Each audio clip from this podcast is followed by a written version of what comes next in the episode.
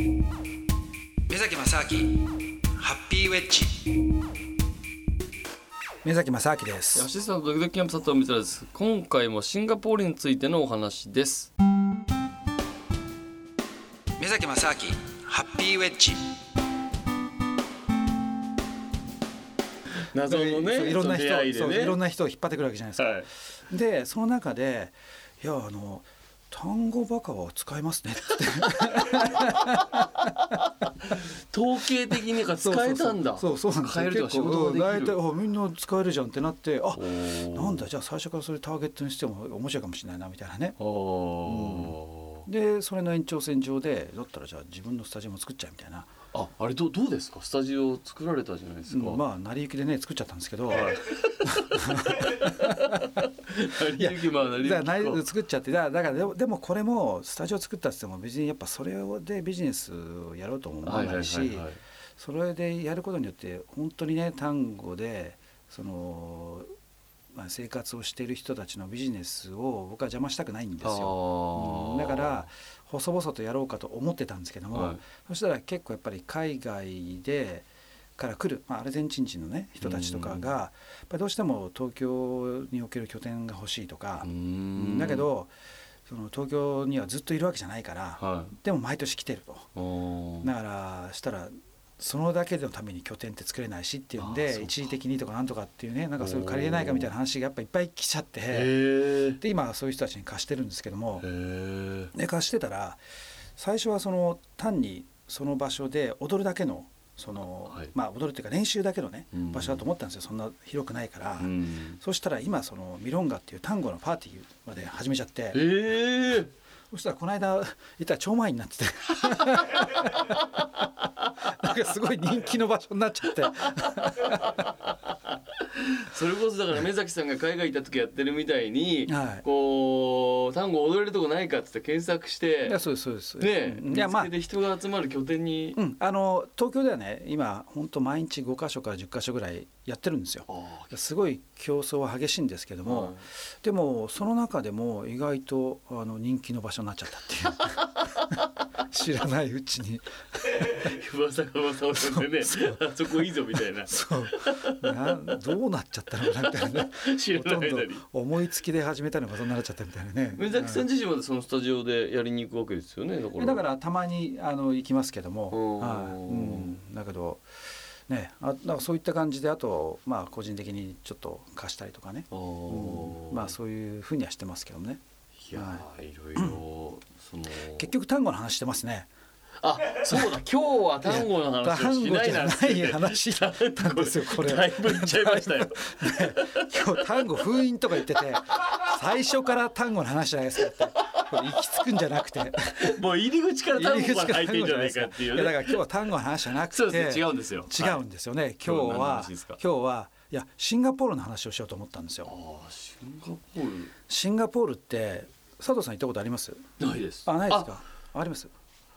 あれマレーシア行った時にもしかしたら一瞬ちょっと立ち寄ったかもしれないですね、うん。大学生1年生の時にうん。マレーシアに行ったんですけどその時にもしかしたら一瞬だけ入ったかもしれないですトランジットとか。で、はい。ああなるほど、ね。ぐらい。でも全然あの、ん。思い出ないです、うん、はい。だからまああんまりねその観光しに行くような場所なのかなっていうのもありますけど、うん。うん。あのすごいちっちゃいし、まあ、都市国家って言われてるね、うん。人口もねあの本当に少ないですしで国土も狭くてうん。で何があるって別にねシンガポール行ったらマーライオンとか見てもしょうがないですし。ああマライオン、だけど意外とねそのシンガポールに移住してる人って日本人も多くて、あ日本人もうん、世界中から実はねすごい人が集まってきてるんですよ。でこれはなぜかっていうとやっぱねもう明らかに政府のその戦略なんですよね。でへえはいいかに世界中から人をねたくさん集めるかっていうのをでそれによって、まあ、人がいっぱい集まってくれば、うん。当然経済的にどんどん発展するじゃないですか、うん。それをどんどんやってるんですけども。うん。でこれまあ一番 一番簡単なのはあの税金ですよね、ほう。うん。税金をシンガポールの税金って、えー、と最高税率で15%とかなんですよ、15%、うん、15%だって日本だとあの住民税と合わせると最高税率55%ですからね。はあ半分以上も持ってかれてるそうですね。うんうん。人たちが、うんうん。日本はいますけども。はあ。その人からするとねは俺シンガポールに行ったらなんか4割ぐらいいいや全然違う帰ってくるじゃんとかって思うと、はなんだとか思っちゃうじゃないですか。い、いやですね。うん、だからそういう人たちは結構だいぶ前からシンガポールに、まあ、席を移してはあでやったりもしてるんですけどもただねいろいろそういう人たちが多すぎちゃってうん。最近かなり厳しくなってるみたいですけどもでもまあこれは日本人だけじゃなくてね結構昔からあのそういった税金の税率が低いっていうことで15%っつってもね15%実際払ってる人ほとんどいないらしいですね。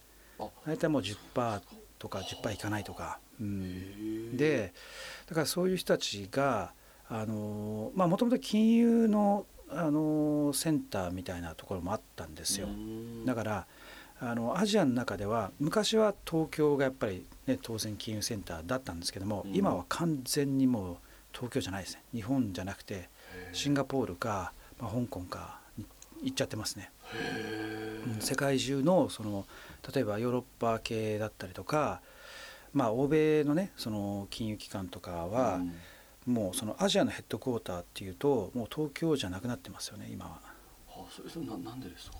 いややっぱりねあの市場としての魅力がやっぱ日本って少しずつ減ってきてるし、うん、だからでそれに加えてやっぱりその、まあ、シンガポールとかすごいアグレッシブにそういう例えば税金のねこととか、いろんなことをこう規制緩和とかねどんどんやっていくわけですよ。うん。ででビジネスなんかも簡単に立ち上げやすやすいし、で例えばじゃあねじゃあシンガポールとかとその税金がそれだけ安いってなってるとですよ。うん。じゃあ自分がそのじゃあアジアのヘッドクォーターをね東京に作るかシンガポールに作るかってなった時にうん。シンガポールに作れば同じ給料払ってもですよ。イギリス人とか、まあ、例えば他の国の人たちはじゃあお前ちょっとシンガポール行けと。うん。給料同じだけどでもその分じゃあね4割ぐらい給料アップするでしょおおってなるといや行きますってみんな行くじゃないですか、確かにはい。うん、だからね人が集まりやすいですよね。はあだからそういうそのまあ税金でねあのどんどん人を集めるっていうことによってでも人がどんどん集まってくるからうん。